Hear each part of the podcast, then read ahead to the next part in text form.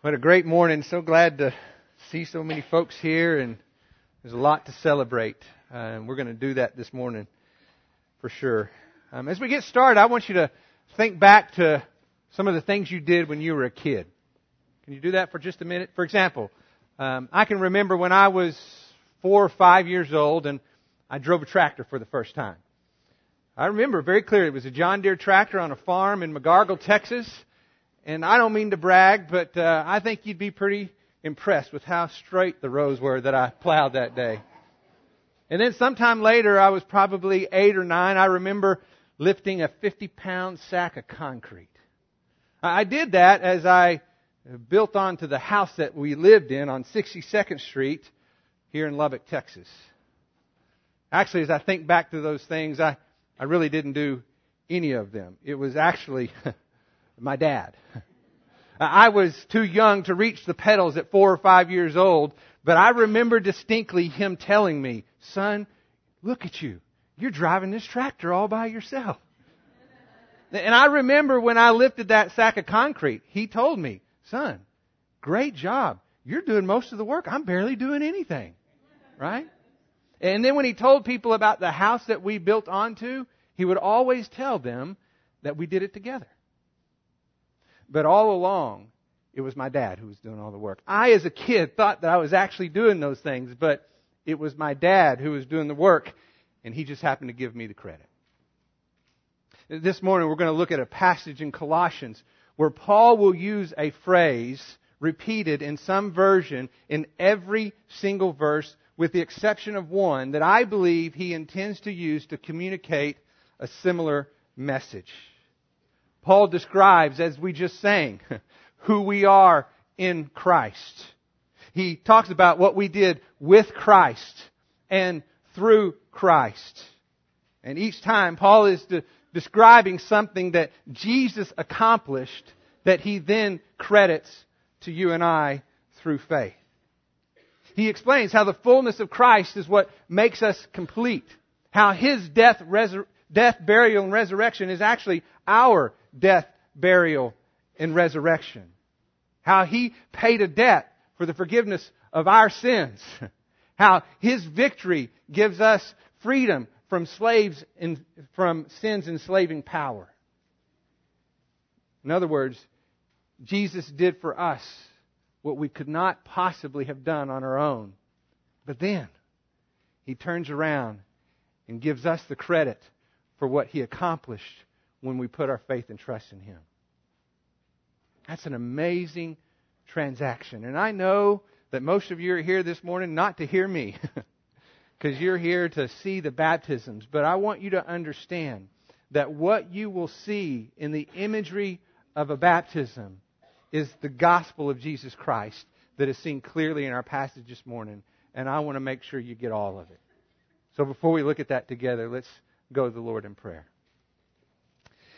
God, I do pray for our time, and I pray that we uh, really can see without distraction of things to come what it is that you have to say about what you have done.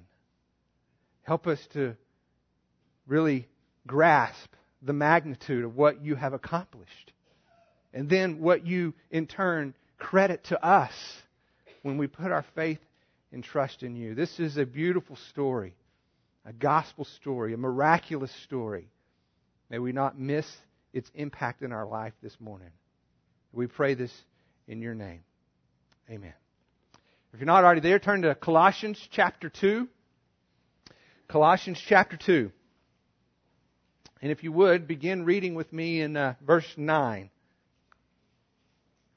Colossians chapter 2 verse 9 says, For in him all the fullness of deity dwells in bodily form. And in him you have been made complete, and he is head over all rule and authority. And in him you were also circumcised with a circumcision made without hands, in the removal of the body of flesh by the circumcision of Christ, having been buried with him in baptism, in which you were also raised up with him through faith in the working of God who raised him from the dead. And when you were dead in your transgressions and the uncircumcision of your flesh, he made you alive together with him, having forgiven us all our transgressions, having canceled out the certificate of debt consisting of decrees against us, and which was hostile to us. And he has taken it out of the way, having nailed it to the cross. When he had disarmed the rulers and authorities, he made a public display of them, having triumphed over them through him. I wanted to go back and actually look at a couple of verses we talked about in our passage last week in, in verses 9 and 10 because I believe they set the, the stage for all that, that follows in, in Paul's letter. He goes on, as we talked about last week in verse 9, to tell us that, that Jesus is complete, lacking in nothing. He says, For in him all the fullness of deity dwells in bodily form. We talked about that passage in, in Hebrews chapter 1 verse 3 that said that, that Jesus is the radiance of God's glory, the exact representation of His nature. And Paul's already said in Colossians chapter 1 verse 19, for it was the Father's good pleasure for all the fullness to dwell in Him. Paul over and over again wants to make sure that we understand that when we see Jesus, we see God because Jesus is God. And yet, God is loving and, and is unwilling to remain separated from the humanity that He created. And so as John puts it in his gospel, he says, the Word became flesh and dwelt among us. Max Lucado paraphrases that and says that, that Jesus is God with skin on. And John goes on to say that Jesus was full of grace and truth. And He lived the life so that we could see with our eyes and hear with our ears who God is and, and what He does and what His heart is for mankind. John tells us that Jesus came so that He could explain the heart of God to the heart of man. Jesus is complete, fully God, lacking in nothing. And then he goes on to say in verse 10, You are made complete when you are found in him. He says, And in him you have been made complete, and he is the head over all rule and authority. And Paul makes a statement of truth when he says that you are complete in him. And then he makes a, a statement of authority to back up that statement of truth when he says that Jesus is head over all and rule and authority. And Jesus, therefore, has the power to fulfill the promise that he has made so that you can be complete in him.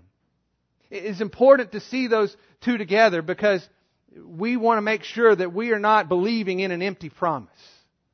That Jesus has the power to accomplish what he said would be true. Because we make empty promises all the time. I could stand up here and say, listen, here's what I want to do. I, Bruce, I think you're a good guy. So this is what I want to do. I want to, I want to sell everything I have and, and all my possessions and I'm going to give it all to you so that you can be a millionaire. Okay? I could actually sell all my possessions. I could give it to Bruce, but he's not going to be anywhere close to a millionaire. because I simply do not have those kinds of resources. Right? We, we have a presidential election coming up. Okay? And, and, and so I, I might come up to somebody and say, listen, Glenn, I really like you and I think you'd make a good president. so here's what I'm going to do. Next president election, I'm going to make sure that you're the man, that you get appointed to be president. That's an empty promise because I do not have the authority to carry out that kind of a promise. But let me tell you something. Jesus Christ does not have those same limitations. He has the authority and the resources to fulfill what he says is true. He is the image of the invisible God, the firstborn of all creation. In him all things hold together. That is who he is. And because of his reign, the rule and authority that he possesses, there is no power that exists in heaven or in earth that can prevent him from accomplishing what he says is true. That's who Jesus is. Now, keep in mind that Paul is writing this letter, we've already described, to, to people who have believed in Christ. They are people of sincere faith in Christ and a love for all the saints, right? And he wants them to know that, that you are complete in Christ. And he goes on to describe how that is made possible. And when he does, he, he tells them what, what Jesus did that accomplished what is now credited to them. And he uses two very familiar images, images to, for the audience that he was speaking to. He, he talks about circumcision and he talks about baptism. Now, circumcision for the Jews was obviously very familiar. For hundreds of years, this was an important facet of their culture because they looked back at the time when God Himself established circumcision as the sign of a covenant between them and Him as a special people set apart for His purposes. That sign is what set them apart. Baptism would have been understood by every single Jew and Gentile believer who read this letter. Because without exception, I assure you, all of them had been baptized because of their faith in Jesus Christ. They also knew that this too was a symbol that set them apart as followers of Jesus Christ. And Paul uses these two very well known experiences for his audience to help them understand some spiritual truths of Christ's death, burial, and resurrection. He goes on in verse 11 and says, And in him you were also circumcised with a circumcision made without hands. That's an important qualification here because Paul wants them to understand that, that external changes do not guarantee a change in one's heart. We all know that people can look really good on the outside. But as Jesus describes the Pharisees, they could be full of dead man's bones. And Paul even told the Romans when he wrote to them, he says, For they are not all Israel who are descended from Israel. He explained what he meant earlier in the letter in chapter 2 verse 29 when he says that, that a true Jew is one inwardly because of the circumcision of their heart by the work of the Holy Spirit. Paul is trying to help us understand that it is by the heart that one believes and is declared righteous. It's by faith, not by human hands, not by good deeds, not by human efforts. And this heart change is what then elicits a life change. It's what happens on the inside that then produces fruit that is visible on the outside. There must be a circumcision of the heart, not one with human hands. Circumcision was a well known procedure to those Jewish and Gentile believers. They knew that it was a very painful, a bloody procedure. And I think Paul uses that imagery purposefully so that they could capture the image as he applies it to the crucifixion of Christ. Also, a very bloody and painful procedure. He wants them to know that it is Christ's death that separated them from their sinful nature when they put their faith and trust in Him. There's a very parallel passage of what Paul is saying here in Colossians with what he wrote to, to the Romans. And I want us to look at these together. So keep your finger in Colossians and flip over to uh, Romans chapter 6. Romans chapter 6. If you would, read with me beginning in verse 6. Romans chapter 6, verse 6. Paul says, knowing this, that our old self was crucified with him that our body of sin, or as he says in Colossians, our body of flesh might be done away with. That we should no longer be slaves to sin. For he who has died is freed from sin. Paul wants us to understand that, that our sinful nature was cut away, literally separated from us and cast to the side. That is the, the circumcision of the heart. It's what he goes on and tells, describes to the Galatians in chapter 5 verse 24 when he says, those who belong to Christ have crucified the flesh and put to death those controlling desires and passions that once enslaved them. His death becomes our death as his crucifixion puts to death the enslaving power of sin in our life. And our heart must be circumcised in order to be transformed in our life. He goes on to, to talk about baptism.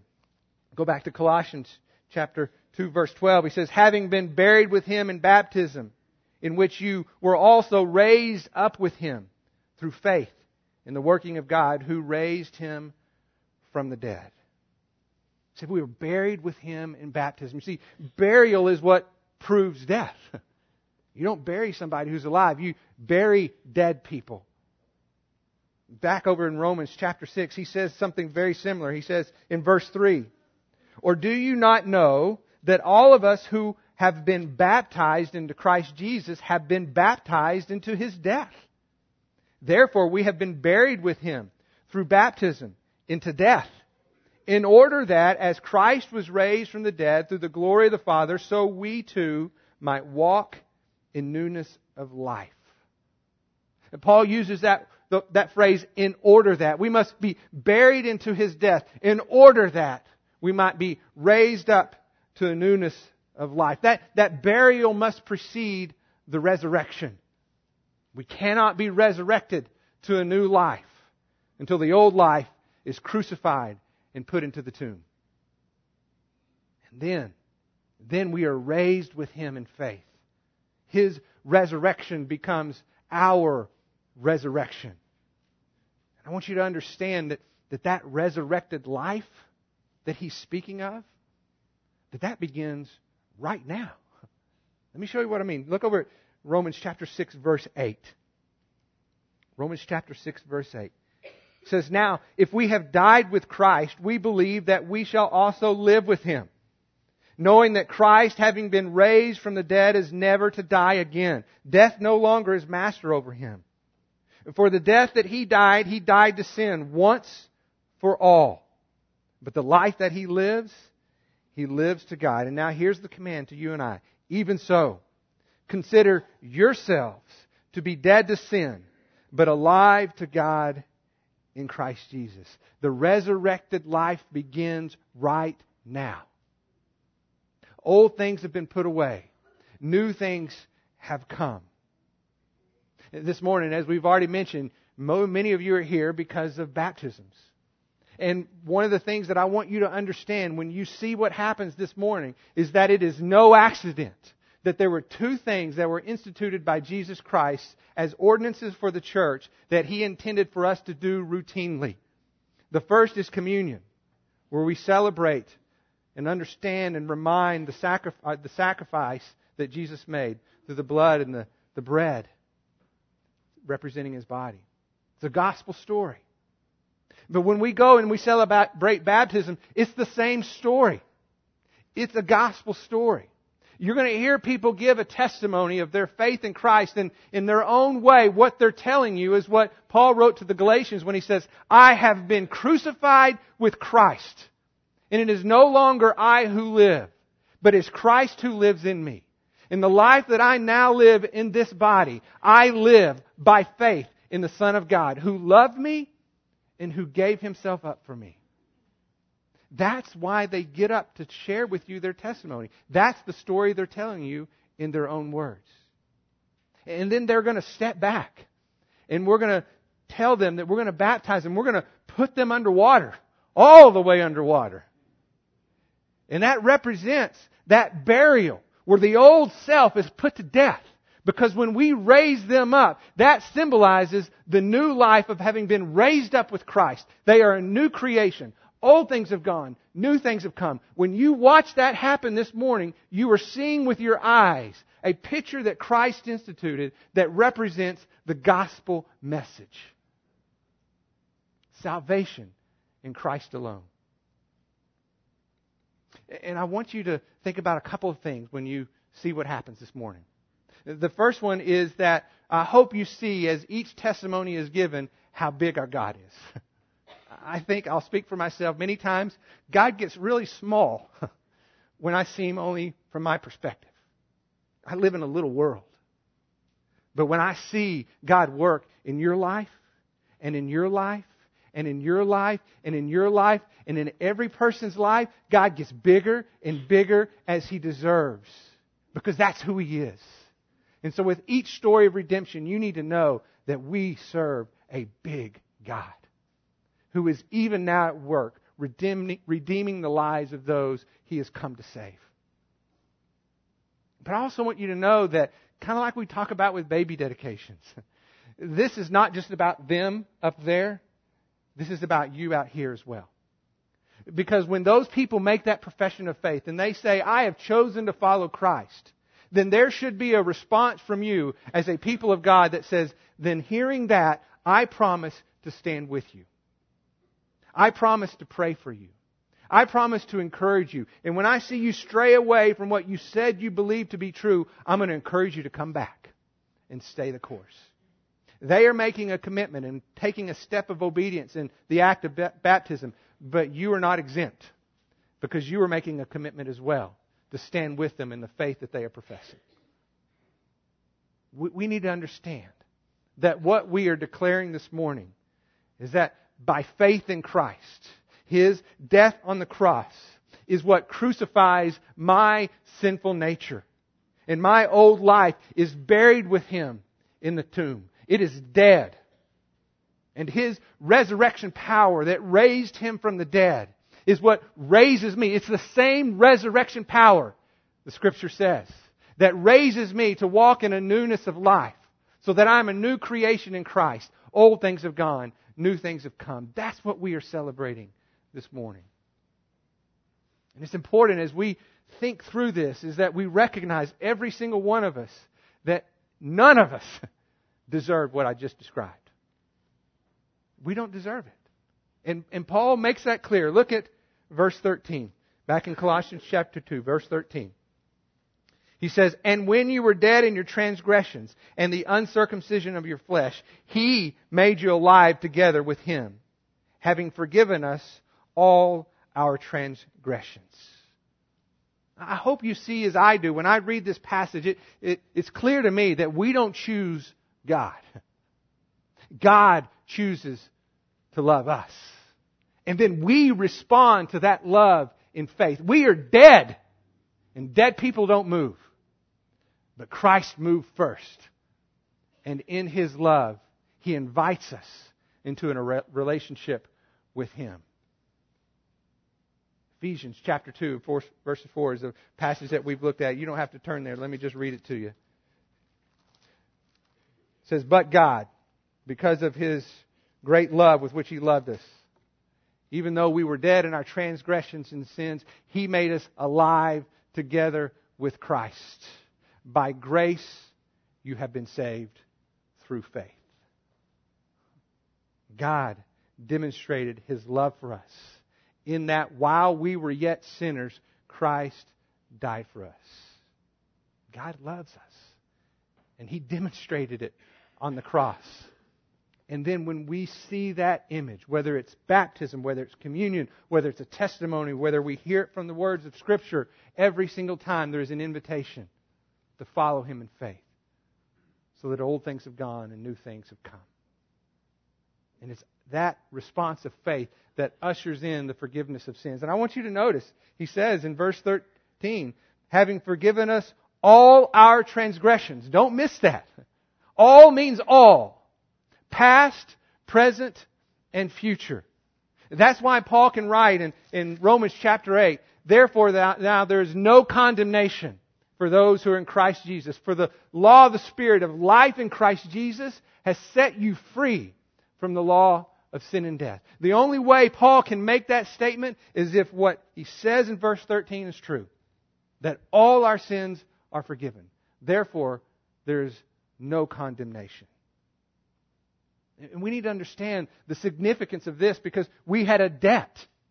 A debt that we couldn't pay. Look at verse 14 having canceled out the certificate of debt consisting of decrees against us, which was hostile to us. And he has taken it out of the way, having nailed it to the cross. Now we're in election year, and, and there's a lot of debates and discussions about our economy. This is not a political statement, by the way. It's an illustration. But one of the things that you hear about our economy are just some of the statements of fact of, of how much in debt we are.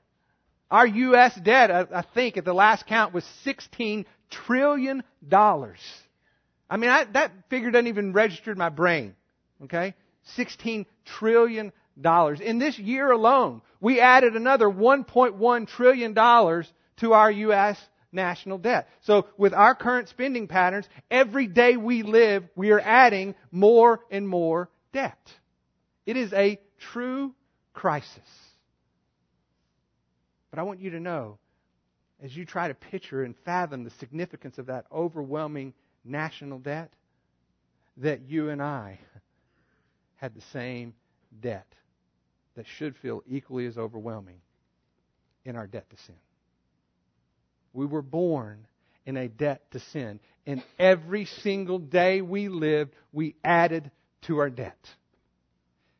And it was beyond what we could possibly ever get out of. And Paul says that the, the decrees, he's speaking of the law, was hostile to us.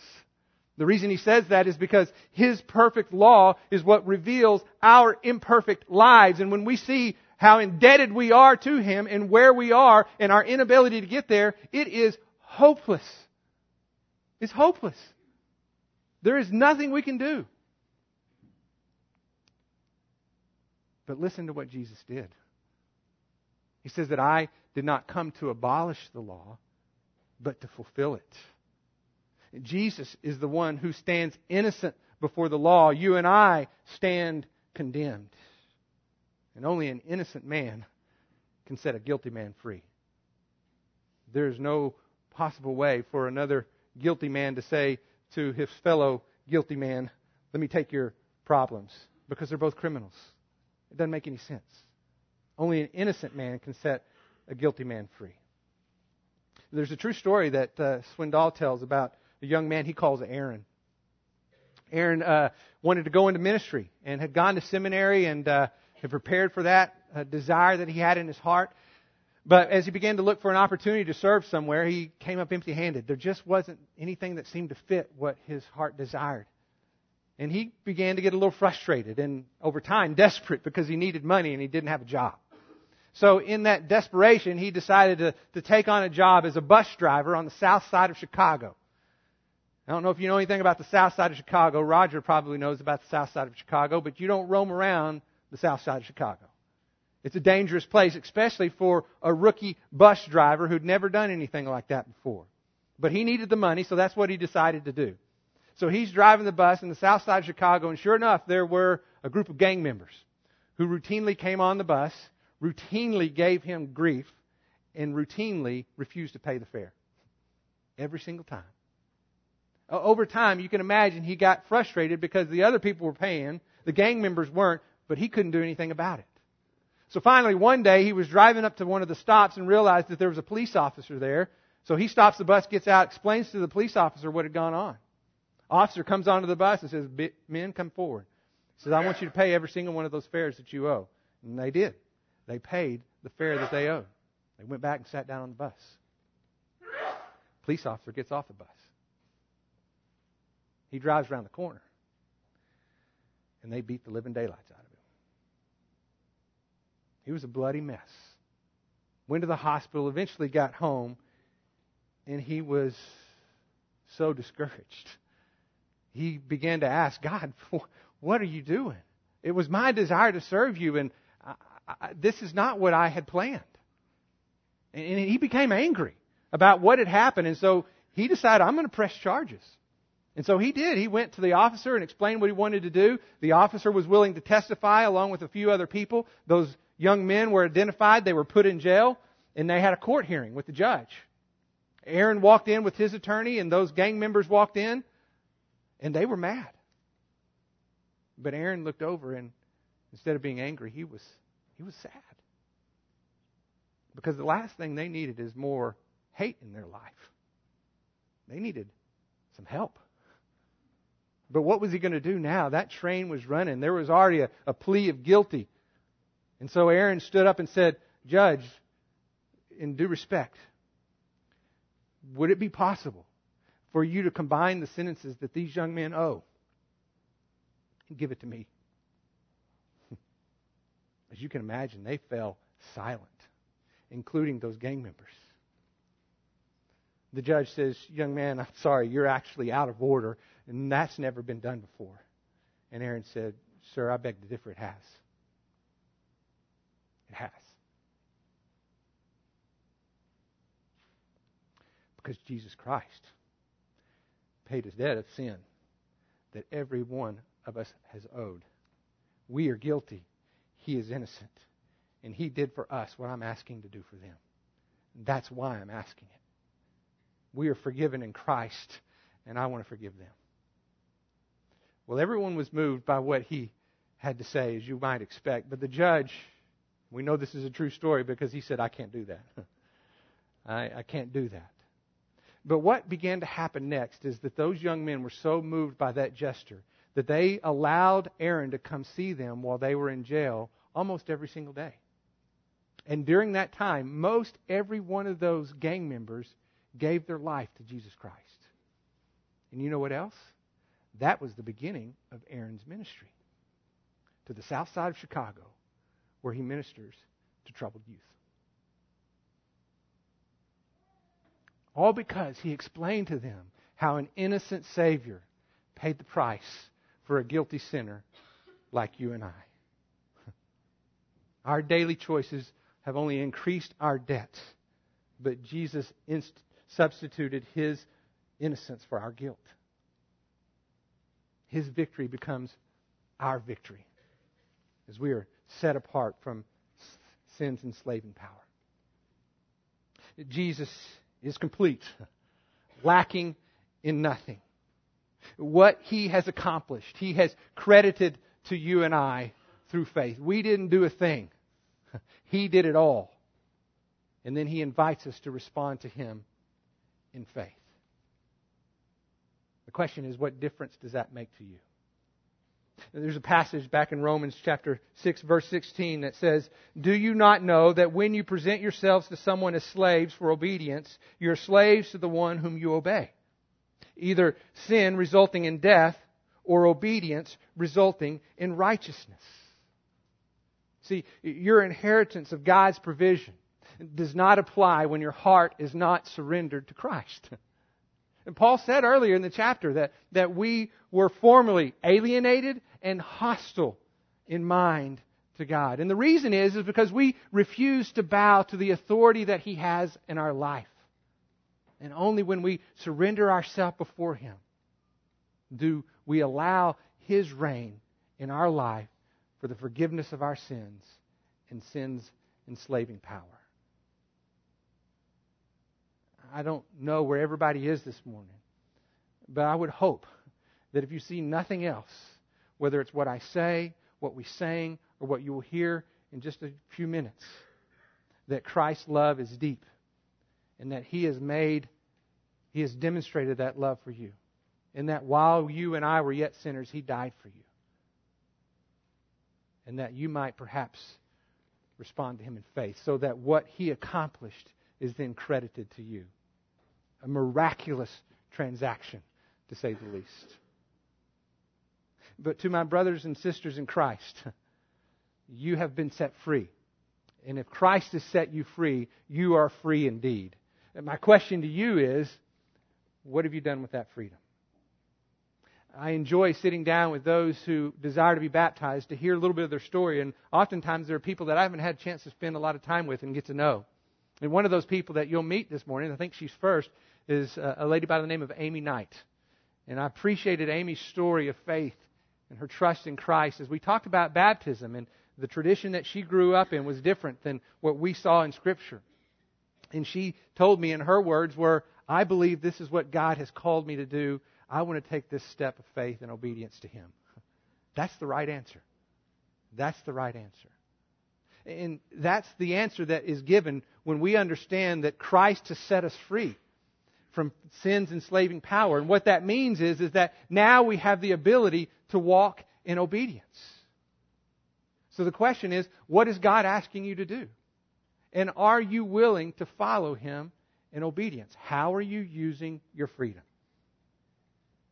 We have the freedom to find hope in Him. But yet we have all kinds of options in our world, don't we? We can have, we can have hope in our career. We can have hope in our financial stability. We can have hope in relationships. We can have hope in, in education. There's a lot of things that we can place our hope in. But let me remind you of the passage that we read earlier in Colossians when Paul said, Christ in you, the hope of glory. That's your hope. And so that's what allows us to, to not be concerned about what the future holds because we understand who holds the future. We look back on what Christ has accomplished in our past and we believe because of what He's done for us up to this point that He will continue to care for us moving forward regardless of what we might encounter. We entrust ourselves to Him, daily surrendering our lives, allowing that rule and reign that He rightly deserves to be glorified in our life so that what has happened on the inside is seen forth on the outside. And that's what you're going to see this morning. So let me pray for our time, and I'm going to ask Justin to come and do our offering as we get ready. So when I'm finished praying, if you're being baptized this morning, let's just head to the back and we'll get started. So let me pray for us. God, thanks so much for the privilege to see the redemptive work of what you accomplished. Help us to understand that this is all you. You did it all. And then you credit what you did to us through faith.